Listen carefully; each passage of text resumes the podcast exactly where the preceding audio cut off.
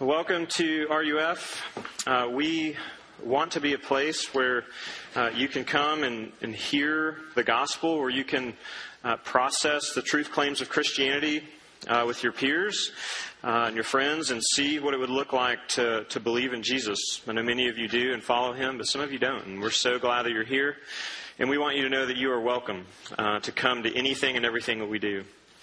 Um, I want to uh, pray for us before we get started. And I'm going to pray for, um, there's a campus minister who, who does RUF out in uh, Carson Newman, which is a small uh, Baptist school in Tennessee. And his daughter, Zoe, um, she she had a burn, uh, boiling pot fell on her arm last week, burned her arm, and then through that got staph infection, all of these just terrible things. Um, and she's still, in some ways, battling for her life. And so um, I'd like to pray for her and her family, um, and then for our time together as we look at God's Word. So please pray with me. Father, we, uh, we are reminded when we hear and think of uh, really hard and difficult things that we live in a world that is that is fallen, that is, um, uh, has been affected in major ways by sin and its effects. It affects things like systems and injustices at large. It affects uh, our own lives and our hearts and uh, disordered desires and, and things that we love and want, which we know would lead to our destruction. Lord, and it affects things like that there are accidents and things that happen which are terrible. And so we lift up little Zoe right now and we pray that your Holy Spirit would uh, be the great physician and that you would heal her body uh, even in a way that the, the doctors and the nurses who are caring for her would look and say that there's no other explanation but that um, God must have healed her. And would you do that? Would you be with Cam and Kayla as they um, wrap their arms, uh, though not probably physically, wrap their arms around her and love her and be with them in the days to come when there's much uh, difficulty in her rehab and um, in caring for her for the long term. Lord, now uh, we pray that you would be with us as we look at your word. Um, Lord, if, if your word is going to accomplish anything in our lives, it will be a work of your Spirit. And so we pray that your Holy Spirit would come and would give us ears to hear, eyes to see what is true and right and good and beautiful. And that through this passage that we would see that what is offered in the gospel of Jesus is more than we're going to find anywhere else. For those in here tonight, Lord, who are uh, under the weight of their own sin, who are under the weight of the sin of others that has affected them in major ways, would you please come and attend to their hearts? Lord, for those who need to be convicted, I pray that you would bring conviction that leads to life. Lord, we all need different things. Please come and do and be that for us. We pray in Jesus' name. Amen.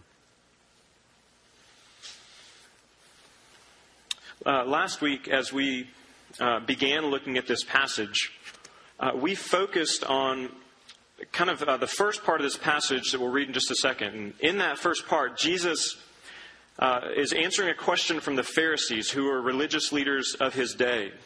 And they were coming to him saying, Jesus, uh, you know, tell us about divorce. Is it okay for a man to divorce his wife and all of this? And, and the custom of the day was that men could leave their wives for any number of reasons, over 600 reasons which had been codified in the Jewish law. And Jesus comes and says, Look, from the beginning, it was not supposed to be that way.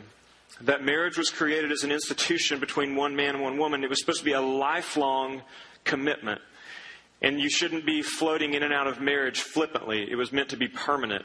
But there is one way and one thing which allows for divorce, and he says that's sexual immorality.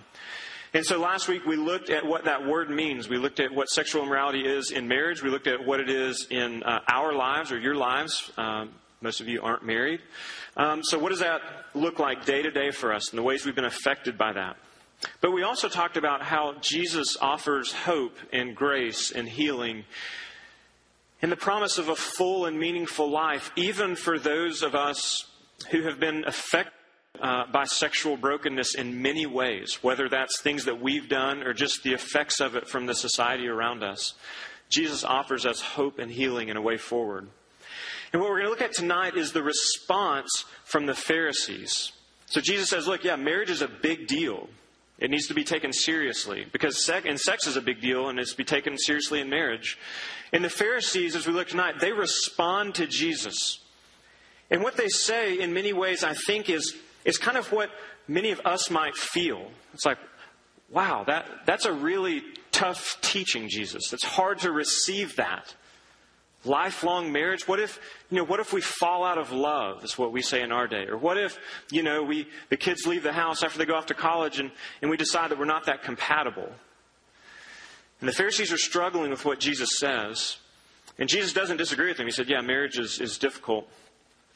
But what he does in response is he elevates the place and the priority for a single and celibate lifestyle for the christian and he talks about that in three different ways that we're going to see in this passage. So let me read it for us and then we'll jump right in.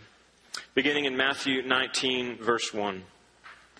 Jesus says this. Sorry, it says this. And now, when Jesus had finished these sayings, he went away from Galilee and entered the region of Judea, Judea beyond the Jordan. And large crowds followed him, and he healed them there. And Pharisees came up to him and tested him by asking, Is it lawful to divorce one's wife for any cause? And he answered, Have you not read that he who created them from the beginning, male and created them male and female, and said, Therefore a man shall leave his father and mother and hold fast to his wife, and the two shall become one flesh? So they are no longer two, but one flesh. What therefore God has joined together, let no man put asunder. Therefore, and God, they said to him, Why did Moses command one to give a certificate of divorce and to send her away?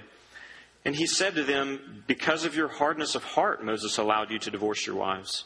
But from the beginning it was not so.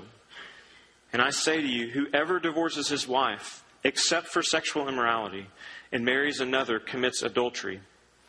And the disciples said to him, If such is the case of a man with his wife, it is better not to marry. But he said to them, Not everyone can receive this saying, but only to those, those to whom it is given. For there are eunuchs who have been so from birth, and there are eunuchs who have been made eunuchs by men, and there are eunuchs who have made themselves eunuchs for the sake of the kingdom of heaven. Let the one who is able to receive this receive it. Says the word of the Lord. As we finish up tonight our little mini three week series on God and our sexuality, uh, that's in the larger context of just talking about relationships in general um, we begin to come to this, uh, this last place for how, how the gospel affects our lives, and specifically tonight, the life of what this passage calls a eunuch. Now, let me kind of give a little bit of definition for that word because it might be confusing. A eunuch, uh, the Greek word there that is used for eunuch, is one of these two things. It is someone who has um, lost their genitalia or who has been castrated or something like that and therefore is unable to have sex or to enter, enter into sexual activity. But a eunuch can also be someone who is willingly choosing a life of not engaging in sexual activity. But the bottom common denominator there is that a eunuch is someone who is not engaged in sexual activity. So that's what that word means. Let me start with this illustration. A few weeks ago, um, I downloaded, like many of you, I'm sure, or actually, if you're smart, you probably didn't download the first version of the iOS update for your iPhone, but I did because I'm stupid. And I downloaded it, and with that new operating system, I downloaded Beelzebul. I downloaded a demon into my phone. And the reason I know that is because I'm being facetious. You're like, wait, really? Um, The reason I know that is that I would open up my phone and, you know unlock it, and no matter what app I went into, it's as if someone came and took over my phone, and they're like moving it around and they're typing text messages. So if you got a weird text message for me, it wasn't me. Um, like just doing all kinds of crazy stuff, and it it paralyzed my user experience. Um, that's the dorkiest thing I'll ever say. Uh, but uh, it it rendered it. I couldn't do anything. It useless. And the more I thought about that, and the more that I was thinking about our sexuality and how the gospel impacts this, here's what I realized and thought about is that for some of you who would consider yourself Christians, and for those of you who don't, let me explain Christianity this way Christianity is not like an app that we download and access from time to time when it's beneficial to us, when it may help us or may make us feel better if we want like a little spiritual shot in the arm or something. Christianity, in, submitting yourself to Jesus and following Jesus as King and Lord, is like downloading a new operating system. It is the structure, it is the form and the function out of which everything else in your life flows, including your sexuality. Christianity is the overarching thing that defines and dictates your life, the way you think, the things you do, the, your desires, what you do vocationally. All of these things flow from who you are in Christ. And so, as I think about uh, that, and as we move into applying this passage, we have to take that in context and in contrast to what our culture says about sexuality. And we've been kind of building this case for a few weeks now, but our, our culture says this that sexuality and sexual expression is the highest form of being you. It is your truest self. Who you are sexually is your truest self. And Jesus, in this passage, though, goes right against that. So much so that he says, Look, there is even a right and proper and beautiful way to abstain from sexual activity. And that person who does that has, has a very huge place in the kingdom of God. That Jesus doesn't say sexuality is not a big deal at all. What he says, though, is that you are more than your sexuality. Your sexuality is part of your being, but it's not the whole thing. You are made in the image of God. And to reduce yourself to your sexual desires, experiences, failures, successes, whatever, is to truncate who God says you are. And so tonight we're going to look at this idea of celibacy. Celibacy, uh, singleness, but not aloneness. As we look at this passage, Jesus says this in effect. I'm going to summarize for us. He says, Here are your options, sexually speaking, in following me. Uh, you can be sexually active in the covenant of a one man and one woman marriage. That is the consensus of all the biblical authors. If you want to disagree with me about that or talk about that, come and find me after and we'll set up a time to have coffee. It just is. Okay, I don't care what Matthew Vines says in his book. It is. Okay, and I'm not trying to be mean about that. That's just the starting point. Jesus says if you want to be sexually active, here's the place for it. And last week we talked about how sexual activity and sexuality is like fine art. And the museum curator and director says, here is how this is to be viewed and handled, only in these strict circumstances, because to do otherwise violates the intrinsic worth of the thing, of the piece of art, of sexuality, and of you. Okay, so there it is. Otherwise, here's your options is to follow Jesus as a single person who is living in celibacy and chastity. That means not giving in to your sexual uh, desires and impulses. That's it. Those are your options if you're going to follow Jesus. And that's the most unpopular thing I'll say all year. And Jesus says that celibacy in this other lifestyle is a calling. He doesn't say this is a result or this is like the leftovers. He said this is a calling. And he says that by the very last words right there in the passage. He said, Let the one who's able to receive this receive it. He also says, Not all can receive this, but those to whom it is given. And he's saying, Look, I realize, Pharisees, and, and to us tonight, I realize that not all of you are going to agree and say, yeah, that's good. He said, certain of you will. And that's a gift. That's a gift from God. It's not the leftovers.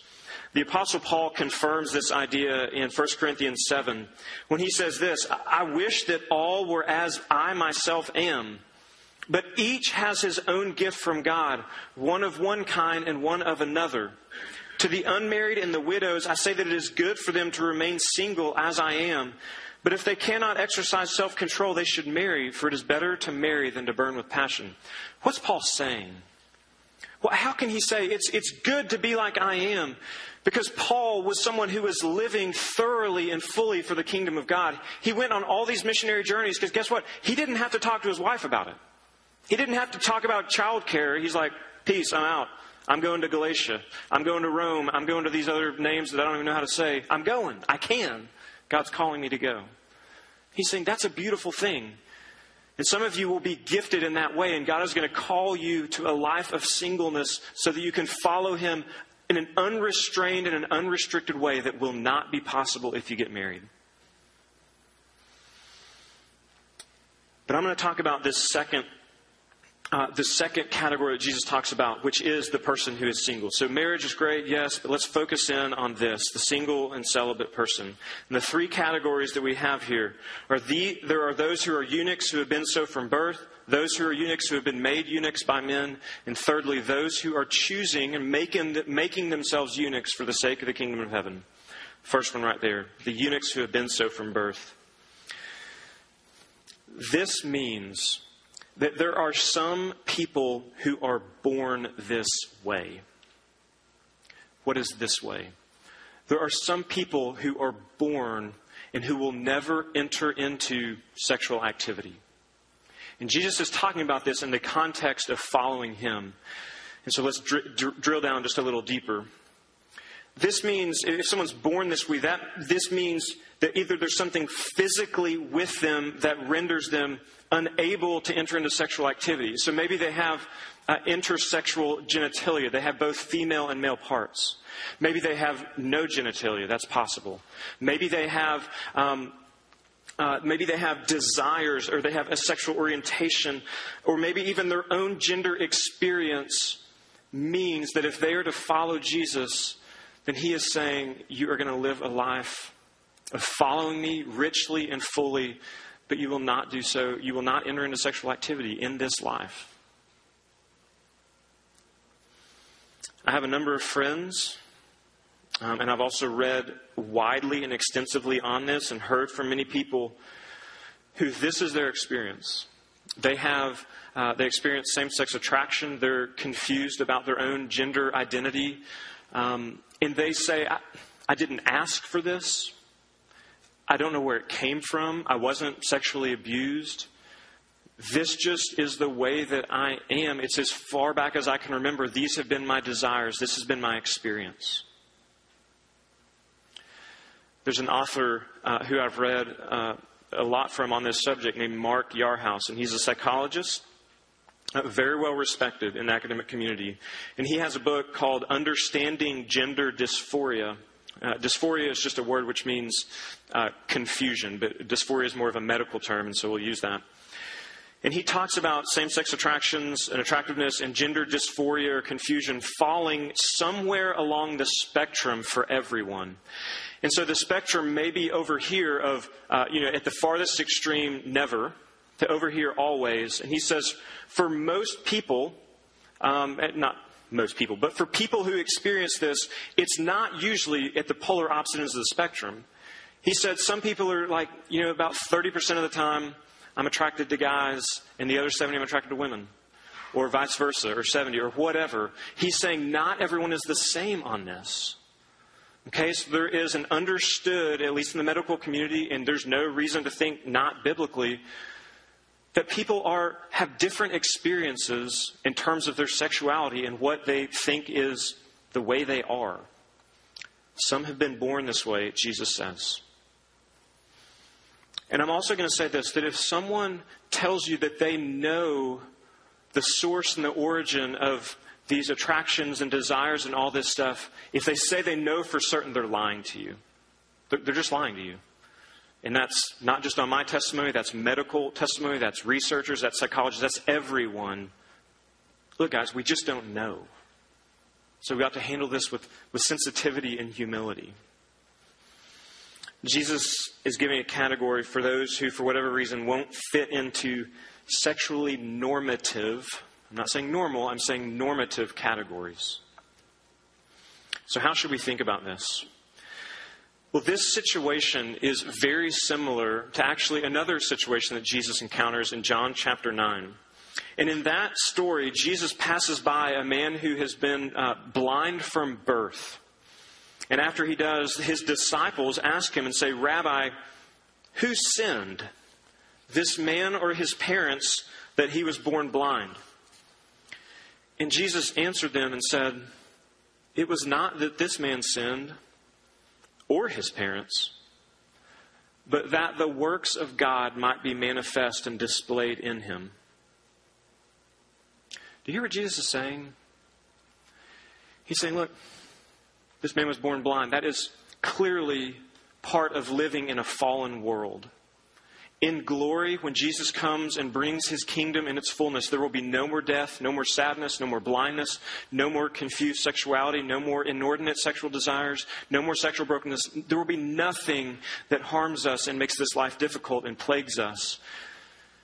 And Jesus is saying, this blindness was not necessarily the product of this man's sin or his mother's sin or his dad's sin or something. This man is this way because I'm going to display my glory in his life. And friends, we need to begin to carve out a category for either you yourself, if you experience these desires and these uh, gender confusion, dysphoria stuff, or for your friends. Because the message that most often you have felt or that they have heard is this.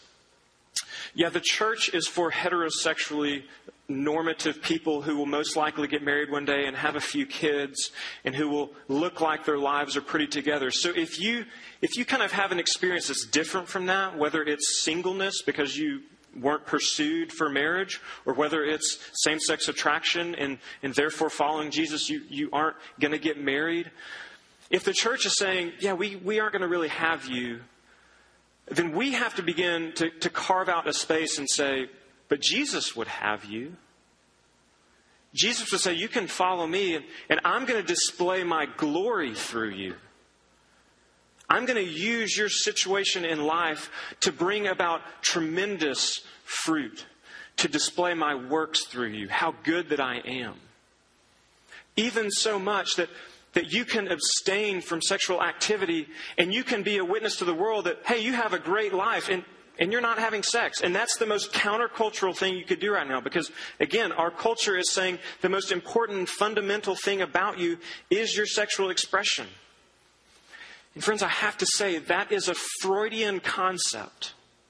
That is not a biblical concept. You are not less than your sexuality, but you are so much more.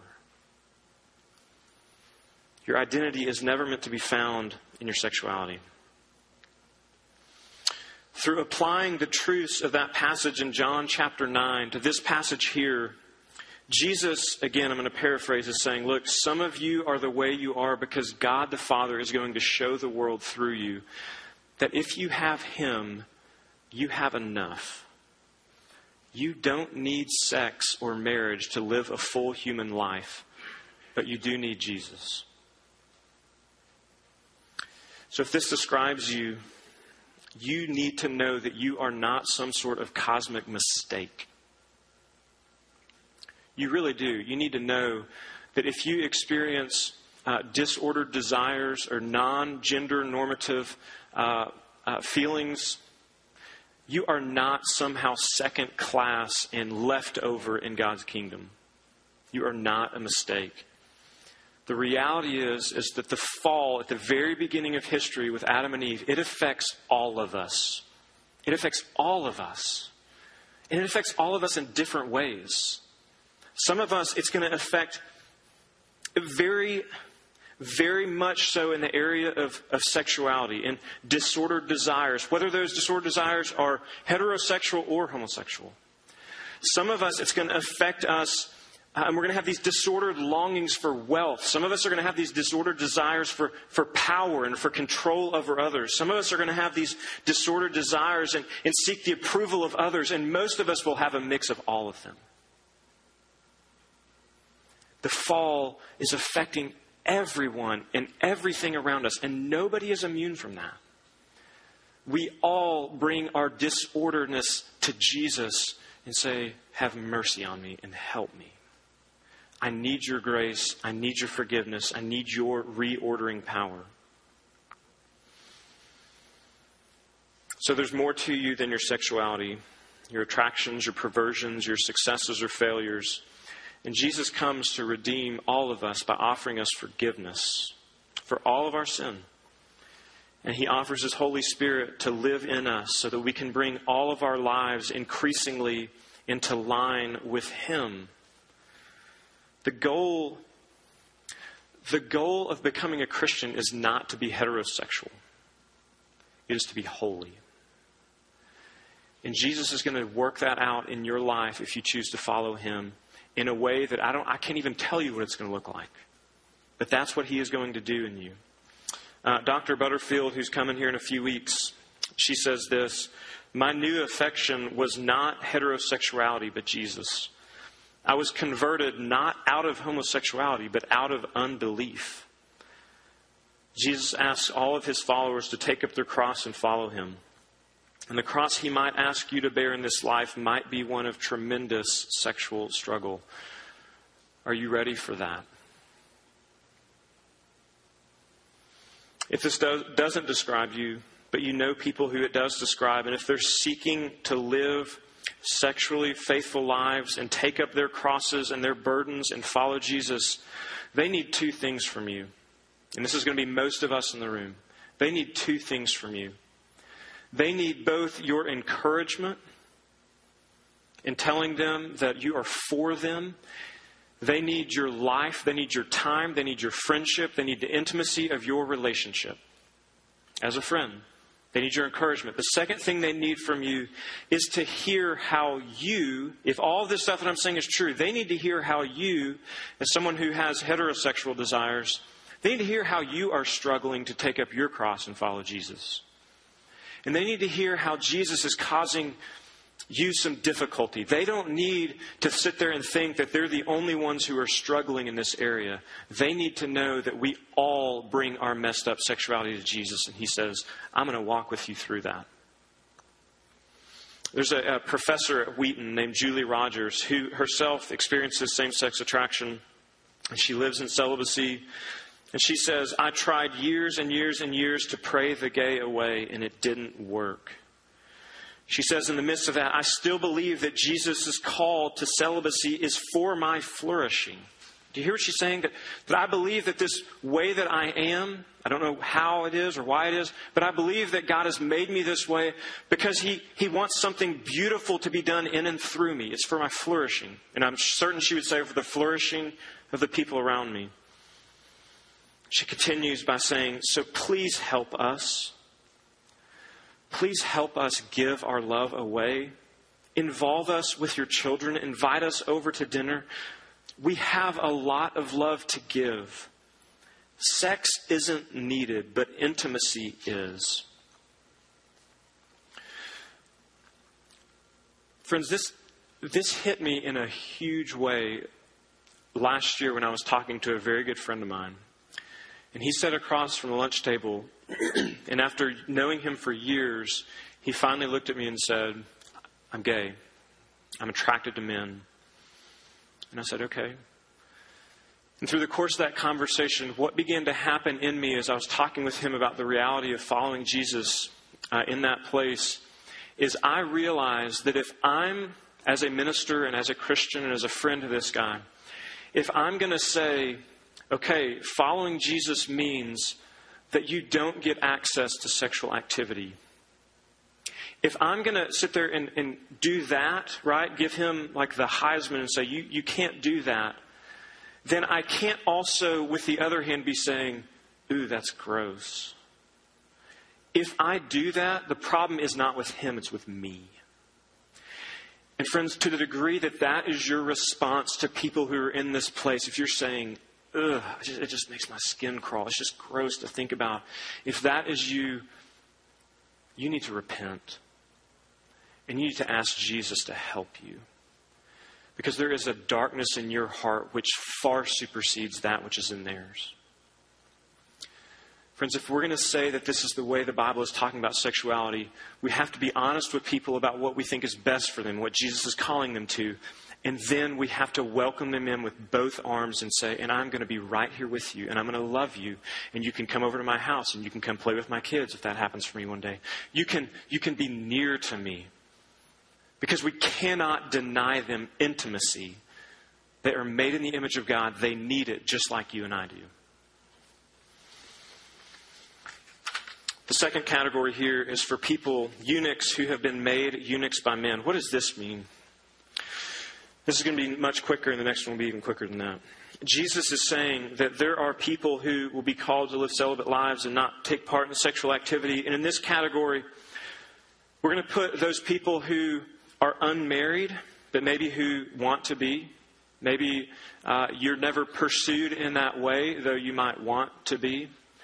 Uh, we might also put people in this category who uh, have been divorced and therefore left in an unmarried state um, whether for a little bit of time or for a long time. Uh, there are also going to be those, and likely some in this room, who have had something traumatic done to them, sexually speaking. That you've been abused, or they've been abused, or they've been emotionally abused in this way, or physically abused, sexually abused, whatever it is. And it's going to leave, leave you in a place where you, you're so distressed and so confused and so hurt that you can't imagine entering into a healthy sexual marriage and, and relationship. So there are some people who this is the case because of what's happened around them by others.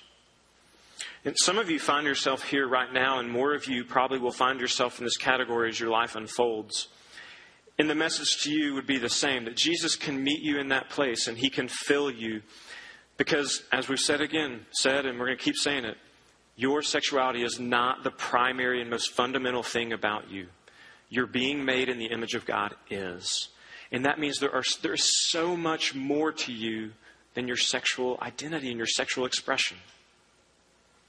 I would venture to say that if this is you, and you end up in this category or in this category right now, you will probably really battle and struggle with wondering if God is good. Because you're going to be asking this question God, why did you allow that to happen to me?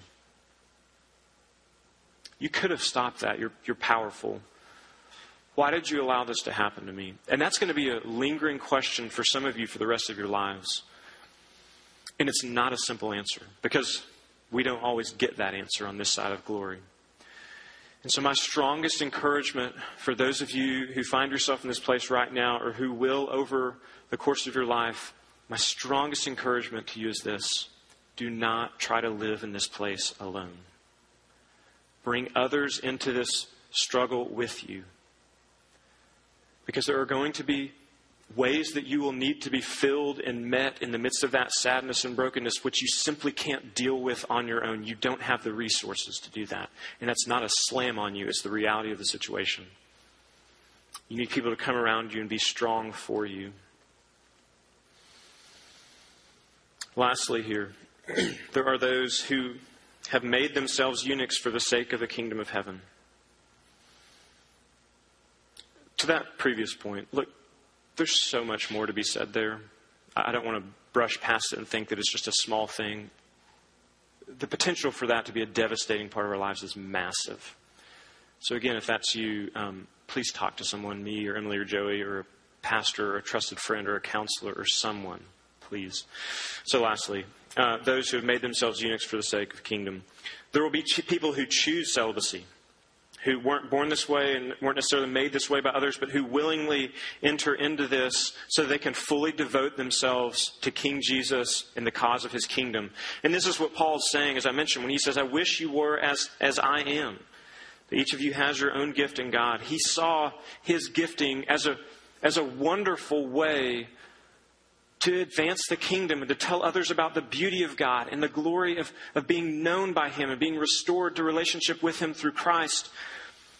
Now, now, for some of you, you're thinking, no way. that, I would never do that. And, and that probably says that you might not have the gift of singleness. But think about this for just a second. What would it be like to come to Jesus and say, you know what, Jesus? I have everything I need in you. Here's my life. Here's my sexuality. Here's my future. You get it. You're the good Lord who gave your life for me. You can have all of me. I can trust myself to you. Maybe that's you. Maybe your circumstance has you saying, you know what? I do. I want to go drill water wells in Africa with this petroleum engineering degree that's worthless right now. I want to go drill water wells over there. Boom. and go bring water to a village so they can start living. I don't need to make $300,000 a year. I can go give it all up for the sake of you, Jesus. Statistically speaking, this category we're talking about tonight will not be most of our paths. It won't, statistically speaking. This won't be the gift that God gives us. But again, I'm just going to say if you have friends who have received this gift and this calling, please, please, please help them see it as a gift from Jesus. Do not let them think that it's a curse. and walk with them. I implore you, I beg you, walk with them through the course of their life and help them unwrap that gift. Because they're going to need people to come with them. And if this is you, you're going to need people to come alongside you. Because in their absence, you're going to start to think this gift is a curse. And it's not. And Jesus is giving these commands about being a eunuch to a community of people. There's people gathered around him. And in his kingdom, sexual chastity and celibacy are honored, as is marriage. But absolutely nowhere in the Bible does it say that it is good to be alone. People can live without sex, but they cannot live without friends. We need others. So if you're a Christian tonight, would you consider how you love and welcome folks that Jesus is speaking about in this passage? would you show the same deference and kindness toward them that Jesus does? And if Jesus is speaking to you tonight in this passage, I want you to hear from me as a, as a pastor on behalf of the church. I want you to hear me say that I am sorry. And we collectively are sorry. We have not done this well.